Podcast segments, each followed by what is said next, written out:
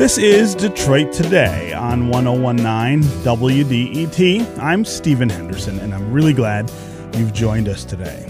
We're hearing a lot about blackface lately, of all things. Virginia's governor, Ralph Northam, and the state's attorney general have both admitted to coloring their faces in jest at some point in the past. Florida's Secretary of State also resigned recently after a photo surfaced of him mocking Hurricane Katrina victims in blackface. So here's a question Isn't this so outrageous and so offensive that we shouldn't even have to explain why it's unacceptable? And what is it about American culture, about white American culture in particular, that continues to preserve this space for this kind of crude mockery? That's what we want to talk about this hour this whole idea of mocking black people by painting your face black. And we want to hear from you. Do you think there's any scenario where this is okay?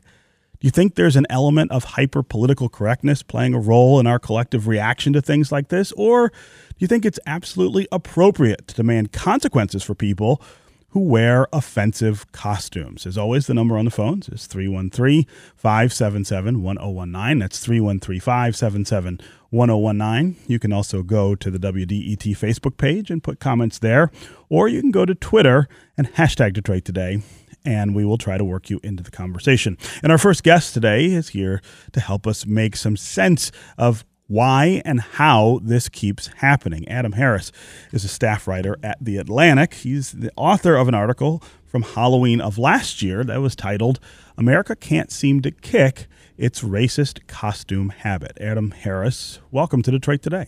Thanks for having me. So let's start uh, with this article that you wrote uh, last uh, last Halloween. I'm going to read a quick excerpt from it. Uh, you say cultural exchange is rarely the argument made in the aftermath of such events. The it didn't occur to me argument is more common, despite an annual cycle of offenses, apologies, and claims of unawareness. And on campuses, regardless of routine efforts by administrators and fellow students alike to nip any offensive costume ideas in the bud, the incidents are guaranteed to happen anyway. News outlets may just as well have a skeleton post titled College Student Facing Discipline After Blackface Incident, pre written and waiting on Halloween. So uh, the, the idea that this is prevalent, if not outright common, I think is something that that I think maybe catches people by surprise. The idea that uh, a century after Al Jolson, uh, we are still dealing with the, the, the the concept that white people paint their faces black as a joke. Yeah, and even even as recent as a couple of weeks ago, you had an incident at the University of Oklahoma where uh, a white student was on Snapchat and she had painted her face black and, and she says the N word, and uh, it, it creates this spark on campus where, you know, it's it's kind of hard to separate this this history of of racism and and slavery and kind of these legacies um, that one universities have, but also that the United States has writ large. Um, it's hard to separate that and and say that oh I, I, didn't know that this was an offensive thing to put to put blackface on because it, it's it's kind of um, intrinsically or, or intricately tied. So so let's talk about why this kind of costume, why this kind of behavior is so offensive. I, am not sure that that everybody gets that there is uh, a very deep and troubling history behind all of this, and that for African Americans, uh, that history is not just uh, something that offends us. It's it, it's frightening. It's scary. Yeah, and blackface, of course, grew out of uh, minstrelsy and minstrel performances in the 1800s, um, which was a form of kind of popular imitation or popular um, entertainment that was rooted in kind of the mimicry of black people uh, and plantation slaves in in particular, and the fact that that continues um, is is kind of continuing that legacy of mimicry of black people, um, regardless of if someone says, "Oh, you know, I, I, didn't know that this was an offensive thing." There is a history there that that is in the mocking of, of black people. You know, if you're dressing up like Michael Jackson and you have the glove on and you have, you know, uh, you're doing the kick and you're, you're, you're, you're moonwalking, you don't need blackface to sell that costume. There's, there's something people know who you are. Right? Exactly. People will know who you are. So adding, adding the blackface has a history that, that kind of Americans recognize as, as a racist history. And, and so we're talking right now about politicians who are uh, caught, you know, in photos from the past uh, doing this, but but uh, they are doing it in a college context, and you are writing about uh, last Halloween, and in fact, uh, this happening in a in a college context. How have how have the institutions that that see these things? How, how do they deal with this? Not just responding to the incidents, but I guess uh, outside of Halloween, talking about you know why you shouldn't paint your face dark. Well, the the, the thing is that institutions, they, you know, we've seen guides, um, you know, prior to Halloween during the year, they're like, "Hey guys, these things are offensive. Try to think about the entire campus community, different things like that." Um, but one of the one of the interesting things here, right, where people are now going through old yearbooks, and you saw this this photo on um, from the University of North Carolina that was circulating yesterday from 1979, where you have two people in KKK hoods and, and one person in blackface and a noose was around their neck. Um, universities have been grappling with their histories and legacies of racism and slavery for, for the last um, two decades and, and trying to really understand what that means. Um, but, but one point that kind of keeps coming up is that it, it doesn't end in 1865. It's, it's kind of this continuum of a legacy of, of that, that history that, that continues to today. And, and kind of honestly grappling with that is something that we as a country kind of haven't really done. Um, racism is an uncomfortable conversation to have, and it's a conversation that a lot of people shy away from. And, and even when we try to have that conversation, in some instances, uh, the defense is, well, it's not offensive. It, that was okay when I was a kid, as long as you're dressing like a character. That's something that Megyn Kelly, uh, a former anchor on NBC, uh, recently said. Uh, th- there, there is this part of white culture in this in this country that still wants to excuse this behavior in some circumstances. Yeah, the and the excuse that that was that was okay when I was a kid is is honestly a little bit it's a little bit misplaced because it was only okay because you didn't associate with anyone who said it wasn't okay. There, there were always black people who were saying that this isn't okay. This mocking of of minorities is not an okay thing. Um, and culturally, I think we've we've grown to the point where you know, as as Jamelle Bouie put it in the New York Times, you know, this this is kind of the tip of the iceberg. Now we acknowledge that blackface generally is the wrong thing to do, but there's all of these. There are these other layers of kind of racist attitudes and racism uh, that that we're not addressing. Um, where if someone has a picture in blackface now, it's kind of a given that they should resign for the post if they're a public person. Um, but that can't be the only barometer for for kind of addressing racism is is oh was there a picture of you in blackface? Because that's the most obvious example. Hmm. uh, my guest is adam harris. He's staff writer at the atlantic and author of an article from halloween last year titled America Can't Seem to Kick Its Racist Costume Habit. We're talking about the issue of blackface, which we are seeing make a sort of surprising, maybe, resurgence in politics in Virginia. Both the governor there and the attorney general admitting that they have painted their face dark in the past as a way of jesting about African Americans. Uh, we want to know from you if you think that there's any way or any scenario under which blackface is okay? Uh, do you think there are certain times when that might be funny or just a harmless kind of joke? Uh, or do you think uh, there's an element of hyper political correctness going on uh, that says, hey, we can't have fun anymore? We can't do the things that we used to do? Also, do you think if public officials admit that they've done this kind of thing, should they be resigning? Should that be the end? Of their political careers, or is that too much of a reaction? Um, as always, the number on the phones is 313 577 1019. You can also go to the WDET Facebook page and put comments there, or go to Twitter and hashtag Detroit Today, and we'll work you into the conversation. No surprise, we've got a lot of comments already queued up. Claudio on Twitter says, Why is it okay when blacks imitate whites? What about the Wayans brothers? We have to stop making a big issue of innocent behavior. It's not done to be offensive. Uh, Adam, before we get to the phones, uh, I, I, want you to address that comment. What, what, why is it not the same uh, when African Americans, for instance, do this same kind of thing?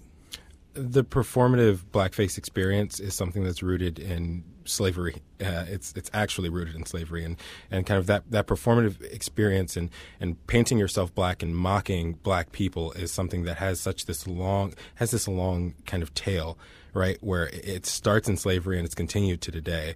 And I think that the the difference there is that as America addresses its past and its roots of slavery and racism, kind of blackface is it, it holds a, a, special place, right? Which is why people end up resigning when, when you've you found a picture of them in blackface or when they perform blackface or the, the Florida Secretary of State has a photo of himself mocking a Katrina victim in blackface.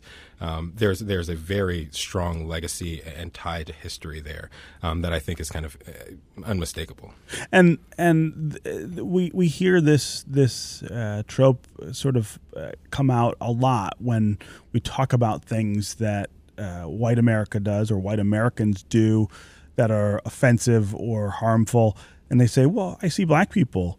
doing that too. And the danger there is is the false equivalence, I guess, of of our history. It's it's it's it's not putting into context the fact that uh, that African Americans were not treated equally and not seen even as equals under the law in this country for most of its history, and that. Uh, um, uh, behavior among African Americans that sort of either tries to embrace things that might have been hurtful in the past or mock those are, are not on the same level as things that reinforce the inequality that's baked into into our system.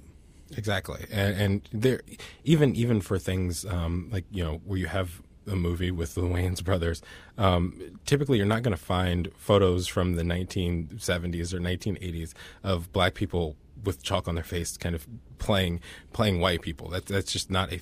It's not kind of a, a, historical thing, and it also kind of there is that power dynamic where we're still trying to root out this this systemic inequality, um, and blackface is one of those other things that that's kind of baked into this this racism that is propping up that system. Yeah, let's take a couple of calls here. Uh, Jeffrey in Detroit, you're up first. What's on your hey, mind? Hey, how you doing this morning? Hey, Jeffrey. Good. Um, so I took my mom and dad to Cornwall in the UK about five years ago, and we were doing a little tour around Cornwall. It's my mom, and we went to a town on the coast, stopped into some pubs, and there was a a, a marching band that came in, and they were all uh, had blackface on. Um, we didn't understand what was going on at first, and we kind of uh, quietly left that pub and went to a different one. And then they ended up coming to that one, but more people were behind this marching band, hmm. uh, kids, adults, old, young, with blackface. And we questioned them, you know, why they were doing that. They said that they do it once a year because back when slavery was still rampant uh, in the UK, that the farmers wanted their workers to be able to go to the pub with them, and the pub owners wouldn't let them. So they decided to all paint their faces black one day and go into the pub. And if they were served drinks, you know, even though their faces were painted black, then that was a push to desegregate these pubs in Cornwall. Hmm. I don't agree with it that they're uh, maintaining this celebration, but I, I do think that generally speaking, uh, everywhere else in the world probably doesn't have as big of an issue as the United States does. Obviously, our, our slavery roots are much deeper and, and more drawn out, I think. Um, yeah. But I, I, just another perspective is always trying to give you. Yeah, I, I really appreciate that, uh, Jeffrey. And w- uh, your story reminds me of uh, uh, of Natchez, Mississippi, which is where my father is from, and a place that I've gotten to know a little better over the last couple of years, and and a festival that they have there that that kind of celebrates uh, antebellum days. They call it pilgrimage, uh, and people dress up. Uh, as though uh, as though it's 18 the the 1840s or 50s uh, and and African Americans dress as uh, as servants and and slaves. And again everyone kind of says well this is just something we've done for a really long time. There's no offense intended uh, but uh, if you go and see this or look at pictures of it I think it's a reminder of how far we have not quite gotten uh, away from all of that. Uh, Adam Harris, I'm wondering about your reaction to Jeffrey's comments. Well, it, it should be noted that they're even even in kind of the UK, um, they also have this this kind of history uh, with with either dolls or, or, plays that, that do kind of exaggerate a black experience where um, you have like the, the Golliwog doll um, that, that, kind of surfaced in, in the UK um, that, that had kind of exaggerated lips and they were like these massive lips and they were they were very pink and you had this very black face and you had these this the hair on the Golliwog and and that is kind of an, an exaggeration um, or a caricature of, of, black people. So they're uh, kind of across the spectrum. There, historically, there have been these these portrayals and these caricatures of black people um, that that kind of still play into this this history and legacy that we're still kind of grappling with today. Okay, Adam Harris, staff writer at The Atlantic. Thanks very much for joining us here on Detroit Today. Thanks so much for having me. All right, up next, we're going to continue our conversation with an author who says white parents need to do a better job addressing racism with their kids to get rid of this epidemic of blackface. You want to stay tuned to that and stay with us on the phones. Aaron in Detroit, Brett in Ypsilanti, Neil at Selfridge Air Force Base. We'll get to you as well. We'll be right back with more Detroit Today.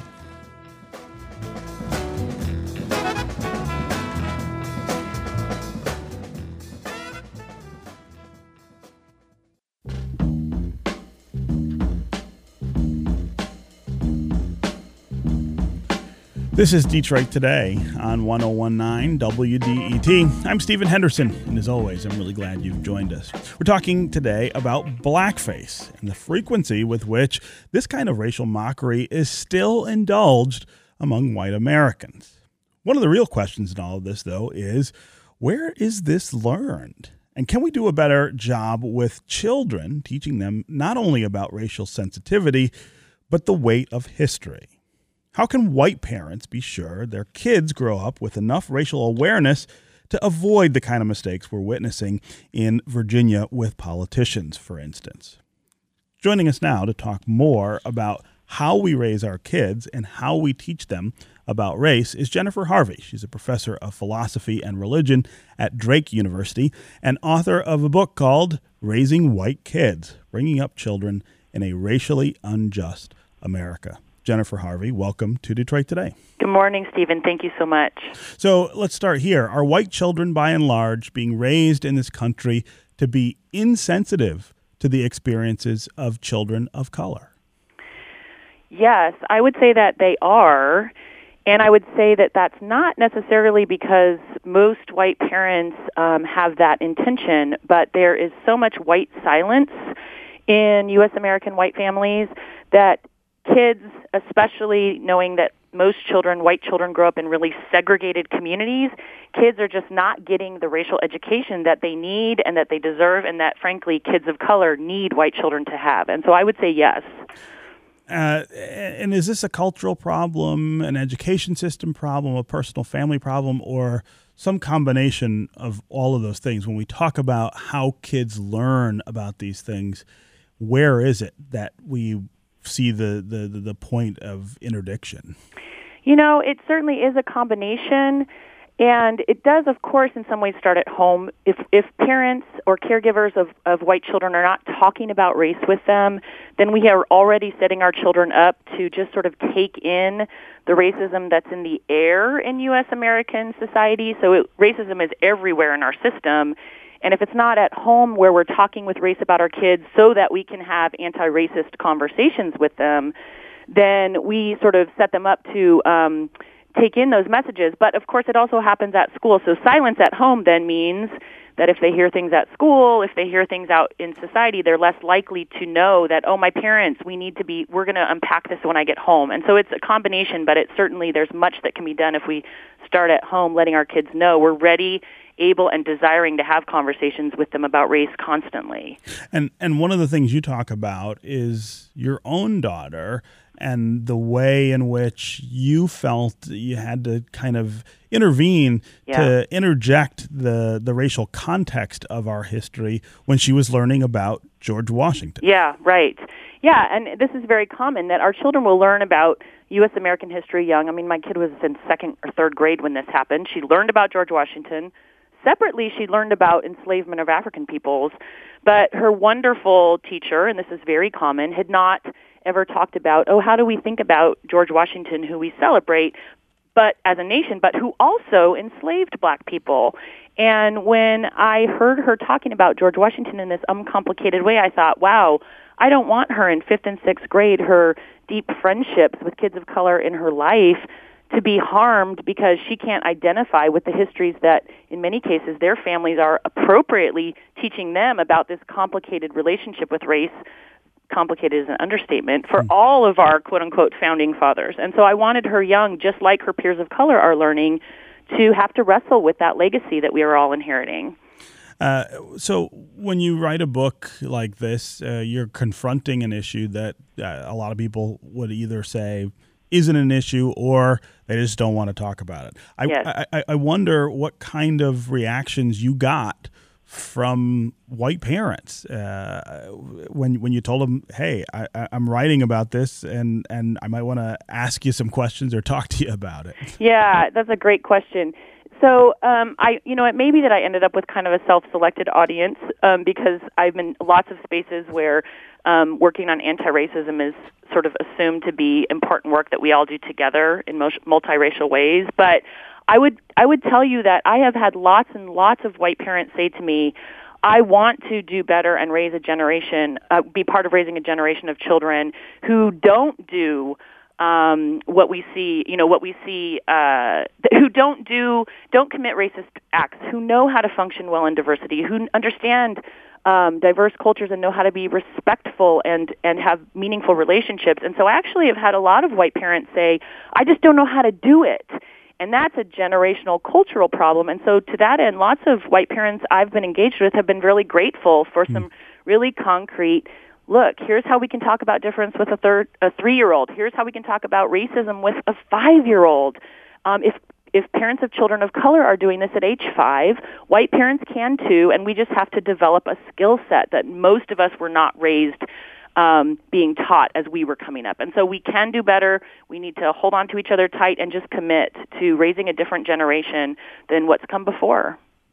Uh, I'm talking with Jennifer Harvey. She's a professor of philosophy and religion at Drake University, and she's the author of a book called Raising White Kids Bringing Up Children in a Racially Unjust America. We're talking more generally this hour about blackface, uh, the news out of the state of Virginia and out of Florida about politicians being caught uh, years ago in photos coloring their faces in jest as part of Halloween costumes or other parties. Uh, is there ever an instance in which this kind of behavior is okay? And how do we teach our children to be more racially sensitive and not uh, susceptible to thinking these kinds of things might be funny? As always, the number on the phones is 313 577 1019. That's 313 577 1019. You can also go to the WDET Facebook page and put your comments there, or you can go to Twitter and hashtag Detroit Today, and we'll try to work you into the conversation. Let's start with Neil at Selfridge Air Force Base. Neil, welcome to Detroit Today. Hi, Stephen. Thanks Hey. for taking my call. I Sure. appreciate it. Um, unfortunately, w- everything I was going to say was already handled by both of your uh, guests already. That's okay. Um, but I was just the main thing I was going to ha- uh, chime in on was that, uh, unfortunately, with a lot of uh, people in the white culture, they don't really have anything that is as uh, soul breaking, I guess you could say, or hard to deal with as black people have had to deal with when it comes to being in this country, when it comes from slavery and trying to move up and become equal members of our uh, society here. And uh, so it's like they don't know the pain that's involved with it, and it's hard to explain that to them because they don't have anything that's that painful to them in their culture um, and unless they happen to be of the Jewish persuasion or they go back to something that happened with the, like the Irish famine and stuff like that. But mm-hmm. neither of those things I don't think is as as severe as what happened with uh, the migration. I'm sorry, not migration, the the capture and taking of black people from Africa and coming to America mm-hmm. and being the treatment that they were for the long uh, for the long time frame that's in there. And um, the other thing too was just that. Um, it's hum- they think it's humorous. Mm-hmm. They think it's funny. Uh, when Trayvon Martin was killed, that that Halloween that came after that, there was a there was photos of people dressing up in blackface with hoodies, with hoodies on, sure. and they were walking around with sk- Skittles and iced tea, and then they would have someone standing next to them, either with an actual weapon pointing it at them, or having their uh, fingers, as you you know, as you know how you know how you make a, a weapon, a, a gun, at the person's head, and that person was wearing a, a shirt that said "Neighborhood Watch." They yeah. think it's funny. That that and that's the problem. That, uh, Neil, I'm, I'm I'm glad you brought that point up because uh, I, I, think that's one of the more peculiar aspects of this. Uh, the the idea that it is funny to make fun of someone like Trayvon Martin, the idea that it's funny to make fun of Hurricane Katrina victims, or uh, to make fun of uh, an African American who's who might be in peril from uh, somebody who's wearing uh, a hood and is a member of the of the Ku Klux Klan. Uh, Jennifer Harvey, that that gets to a I, I think a deeper cultural question about humor, yeah. uh, and and about how race plays a role in humor. That that somehow we we see some white Americans arriving at the conclusion that the the the difficulty, the pain that African Americans have suffered in this country is funny. Yeah, and I, you know, when I hear the language from Neil of soul breaking, it makes me think about part of our work, those of us who are white and who know such things are not funny and who are in touch with, um, though we can't identify if it's not been our experience, I'm not saying we can identify fully, but we know that it's heart wrenching and soul breaking. We both need to teach our kids and break their souls a little bit. My second grader knows that the reality of police brutality in this country means that people in her life who she loves, who are black, have complicated, devastating relationships with police. My second grader knows that. We hmm. need to allow our children to have their souls broken to a degree so that they can identify and be in relationship with and never get to the point where um, where any where where there's humor when we see racism. Once we see that, we rec- we can say that someone has their humanity has com- has been completely malformed, right? And you know, my second grader knows that you don't dress up like a native person. You don't dress up in blackface. Young children can learn that, but part of helping them learn that is helping them be in touch in age appropriate ways with how heart wrenching and soul breaking in reality that U.S. American history and today is, and we could do that if we choose to do it. Yeah, uh, Neil, I really appreciate the call. Yeah, thanks. And Neil. the comments. Uh, let's go to Charlie in Detroit. Charlie, welcome to Detroit hey, today. Hey, good morning. Thanks for taking the call. Um, two two points. One, I totally agree that it it comes from home. It comes from your parents. They they set the tone. Um, but also, I I feel uh, just like issues about the environment and trying to you know keep our planet alive. That needs to be taught in school, just like uh, you know people not having prejudices and bigotry and all that. Um, that just tears us down, just like we're killing our planet. However, one of the problems we have as a country, I think, is we have a First Amendment that allows people to say and do these things. Maybe we need to rethink that. Uh, rethink the First Amendment? Well, the way uh, what what it can apply to. I mean, certain things I think should be said, but you're not allowed to say, you know, fire in a theater. Hmm. This is akin to the same thing hmm. in my mind. Wow, uh, Charlie, from a societal perspective. Yeah, Charlie, I, I, I, really appreciate the call and the perspective. Not sure I agree uh, with with rethinking the First Amendment, but I but I certainly get what you're saying about the the volatile nature of these kinds of messages and the messages that they send to other people and and whether we ought to be thinking maybe differently about how and whether people are allowed to do that. Um, uh, again, thanks very much for the call and the comments. Michael on Facebook says, I think what's also not being discussed is the absolute hypocrisy that Governor Northam committed by having campaign ads of his opponent in 2017 being a racist. Yet now we see the truth, and he had a lot more subtle hints of bigotry. Uh, uh, uh Jason on Facebook says, Here's an idea if you aren't a descendant of someone who would have worn it, don't use it as a costume. Uh, interesting advice there yeah. as well. Uh, let's go to Brett in Ypsilanti. Brett, welcome to Detroit today. Hi, thanks for having me on, sure. and thanks for having this important discussion. Um, real quick, just going back to the person on Twitter earlier who brought up the Wayne brothers. Um, if you watch White Chicks movie, you'll see that that is part of the plot line, and they're going undercover, and it's not comparable at all. Um, so that I think just trying to pull up really weak examples of but Brett, opposite of blackface. But Brett, um, let me it let, just shows. Yeah, Brett, let me let me play devil's advocate though for a second. Uh, I think the Wayans brothers example is probably, as you say, kind of a weak one. But but I can think of other. Uh, instances in movies where people are, are doing this, either white people doing it or black people. You think of uh, uh, Dan Aykroyd in Trading Places, uh, dressing as a Jamaican to try to fool people uh, on a train. Uh, I can think of Drake, the the, the hip hop artist who got into some trouble, uh, even though he's African American, for appearing in a photo shoot with with blackface. Jennifer Harvey, I wonder if some of the mixed messaging that we see in in popular culture maybe complicates some of the things that we need to be saying to our children in the home, you know, about how all of this how all of this is supposed to work. Sure, I think it it pop culture does complicate things, and I think a picture like we saw from Northam's yearbook is one kind of. I mean that that blackface um, was also standing next to the KKK, mm-hmm. right? And that's one kind of context horrific in its own right. And then we have these other more complicated, you know, engagements in art and movies and such.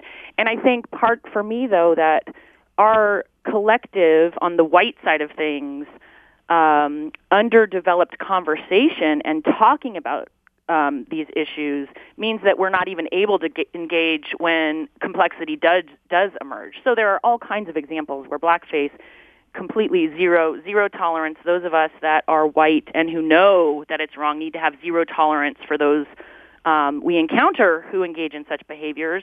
And so maybe you know maybe not First Amendment, but if more of us who know it's wrong speak up and challenge other white people in our life to knock it off, to say no, to address it, um, that would help sort of shift the cultural capacity for a conversation about more complex um, you know incidents that that show up in various art spaces which is not me saying blackface is ever okay but we're very unprepared to have these conversations collectively in white communities or be part of them in multiracial ways mm-hmm. because we aren't we just don't talk about this enough you know i, I also wonder uh, to what extent uh, housing seg- segregation and people's choices Huge. about housing play in this right I, I, I always say that the, the, the choices about where we live end up reflecting the way we raise our kids. Uh, I live in a majority African American community because I live in the city of Detroit, and that's where I grew up. Uh, uh, and and my kids though don't have access to a lot of uh, white families in, in in our neighborhood because uh, that those families all left, right? Yeah. Uh, and and so as African Americans, they have to you, you know we have to make an effort to try to expose them to more uh, to, to other cultures. The same thing happens with white families. Yes, absolutely. I mean, we saw that after Trayvon Martin was murdered. That you know, white families or white adults basically said, overwhelmed in a majority, "Oh, this was not race. This was not about race." Um, whereas African Americans knew it was about race, and a piece of that is how many white people in the United States, because of segregation, choices about housing as well as incentives the government gave to white families to move out of urban contexts have left white Americans really out of touch with the actual experience of black and brown communities mm-hmm. in, in lots of, you know, in all kinds of contexts in the United States. And that long term impact is huge for how white kids are being socialized and how white adults show up in the world, too. Mm-hmm. Okay, Jennifer Harvey, professor of philosophy and religion at Drake University, author of the book Raising White Kids Bringing Up Children in a Racially Unjust America. Thanks very much for being with us on Detroit Today. Thank you so much, Stephen. Up next, we're going to talk with the author of a book called Fault Lines, which looks at the modern fissures in our American culture, maybe one of the things that helps explain the persistence of blackface. Stay with us and stay with us on the phones. Aaron in Detroit, Brian in Livonia, Tom in Northwest Detroit. We will get to you next. We'll be right back. Thank you.